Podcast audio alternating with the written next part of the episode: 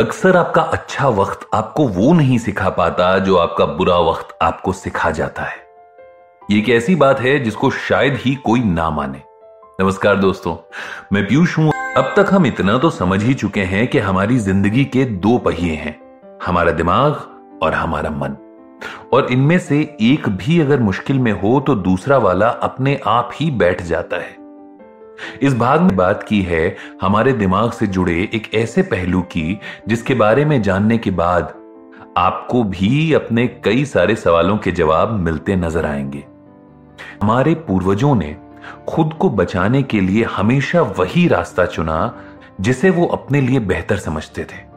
और शायद वही आदतें और गुण हमारे अंदर भी आ गए। लेकिन अब सवाल आता है कि आखिर हमारे दिमाग को कैसे पता कि हमारे लिए क्या सही है और क्या गलत? उनको यह शिक्षा हम तो नहीं देते। कि अगर आप एक छोटा सा उदाहरण लें, जैसे कि आप किसी जंगल में आराम से घूम रहे हो।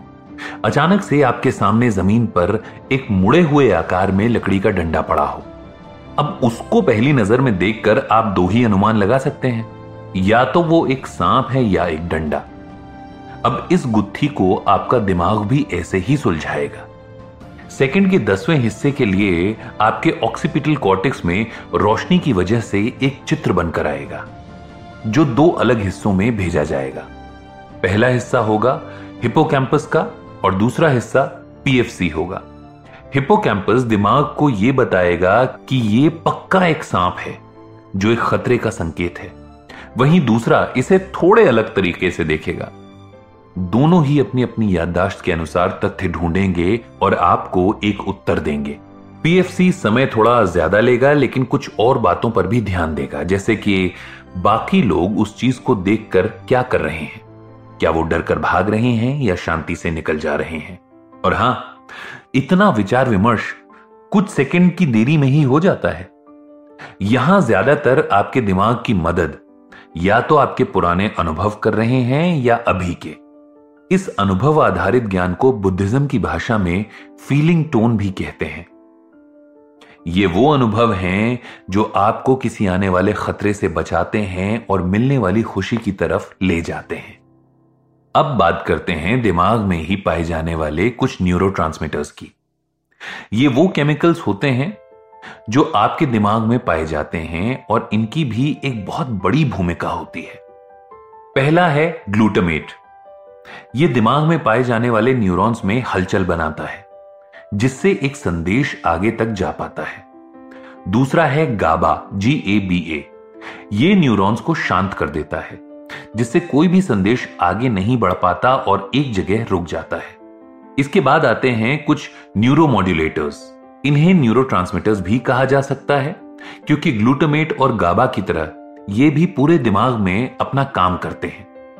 पहला है सेरोटोनिन जो आपके मूड, नींद और पाचन का ध्यान रखता है। कई बार जिन्हें डिप्रेशन यानी अवसाद या कोई और मानसिक परेशानी होती है, उनकी दवाओं में सेरेटोनिन दिया जाता है, ताकि वो आसानी से सो सकें। डोपामीन नाम के न्यूरोट्रांसमीटर की मदद से दिमाग आने वाले खतरे और अवसर दोनों को ही पहचान लेता है। कुछ और ऐसे ही नाम हैं, जैसे एपिनेफ्रिन एसिटिल कोलिन ओपियोइड्स इत्यादि। आपको ये जानकर हैरानी हो सकती है कि एक माँ के अंदर अपने बच्चे के लिए ममता जगाने वाले भी कुछ ऐसे ही केमिकल्स होते हैं, जैसे ऑक्सीटोसिन अब इन सब के बारे में सुनकर आप समझ ही सकते हैं कि आपका दिमाग किसी जादूगर के खजाने से कम नहीं है। इसके पास हर स्थिति और भाव के लिए कुछ अलग ज़रूर है। एक और बात बताते हैं। कि हमारे दिमाग पर ज़्यादातर बुरी बातों और खराब अनुभवों का अधिक प्रभाव रहता है। इसको समझने के लिए आप अपने किसी भी एक अनुभव को याद कर सकते हैं। अधिकतर लोग अपनी असफलता को याद रखते हैं, लेकिन उससे कहीं ज़्यादा बार मिलने वाली सफलता को पल भर में भूल जाते हैं। छह ऐसे तरीके बताते हैं जिनकी मदद से हमारा दिमाग हर तरह के खतरे से बचने की कोशिश करता है। पहला, सतर्कता और चिंता। जब आपका दिमाग कुछ नहीं कर रहा होता है, तब भी ये जान लीजिए कि वो आपको सुरक्षित रखने के लिए चिंतित और सतर्क है। कहीं से भी होने वाले हमले को ढूंढ ही लेता है। ये आज की नहीं, बल्कि बरसों पुरानी आदत है आपके दिमाग की। दूसरा है नकारात्मक विचारों के प्रति उसकी संवेदनशीलता। यानी आपका दिमाग किसी अच्छी खबर को समझे या नहीं, पर किसी भी बुरी खबर का अनुमान पहले ही लगा लेता है। और आपके चेहरे के भाव भी आपके अंदर के डर और दहशत की जानकारी देने लगते हैं। तीसरा है, भारी और बड़ी जानकारियों को याद रखना। जैसे कि हमने पहले भी सुना कि कैसे हर बुरी बात को आपका दिमाग पहले और जल्दी याद करता है। यानी सारी ऐसी बातें और घटनाएँ दिमाग में गहरा असर छोड़ती हैं। चौथा है, सकारात्मक पर नकारात्मक की जीत। मतलब आपके दिमाग को आपके साथ हुए एक बुरे हादसे की याद हमेशा आएगी। लेकिन अच्छी घटनाएँ वो कम याद रखेगा। अक्सर किसी दुर्घटना के बाद लोग अपने सामान्य जीवन में लौट नहीं पाते, क्योंकि रह रहकर उन्हें वो बुरा हादसा डराता रहता है। पांचवा है धुंधली यादें। कुछ लोग अपनी बुरी यादों को भूल जाने की कोशिश में सफल हो जाते हैं, पर फिर भी उनके कुछ निशान हमेशा दिमाग में रह जाते हैं, जो अचानक से कभी भी सामने आ सकते हैं। छठा और आखिरी है दुष्चक्र। ये वो है जो आपको सिर्फ़ एक नकारात्मक, दुखी और परेशान इंसान बना देता है, क्योंकि आप एक बुरे विचार से निकलते ही दूसरे और तीसरे में उलझते रहते हैं। और यह स्वाभाविक है। जब आप पूरे दिन सिर्फ़ बुरा ही याद करेंगे और सोचेंगे तो आपका खुश रह पाना असंभव हो जाएगा। दुनिया के तीन ऐसे भाव हैं जिनको बुद्धिज्म में थ्री पॉइजन्स के नाम से भी जाना जाता है। थ्री पॉइजन्स यानी तीन जहर।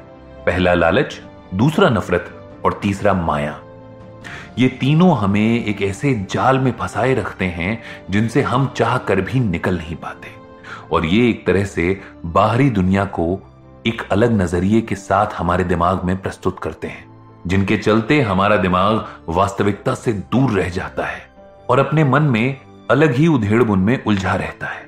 और इसलिए ज़रूरत है ये जानने की कि आपकी आँखें जो भी देखती हैं उसके ज़्यादातर हिस्से को अपनी समझ के अनुसार रंग और रूप देती हैं।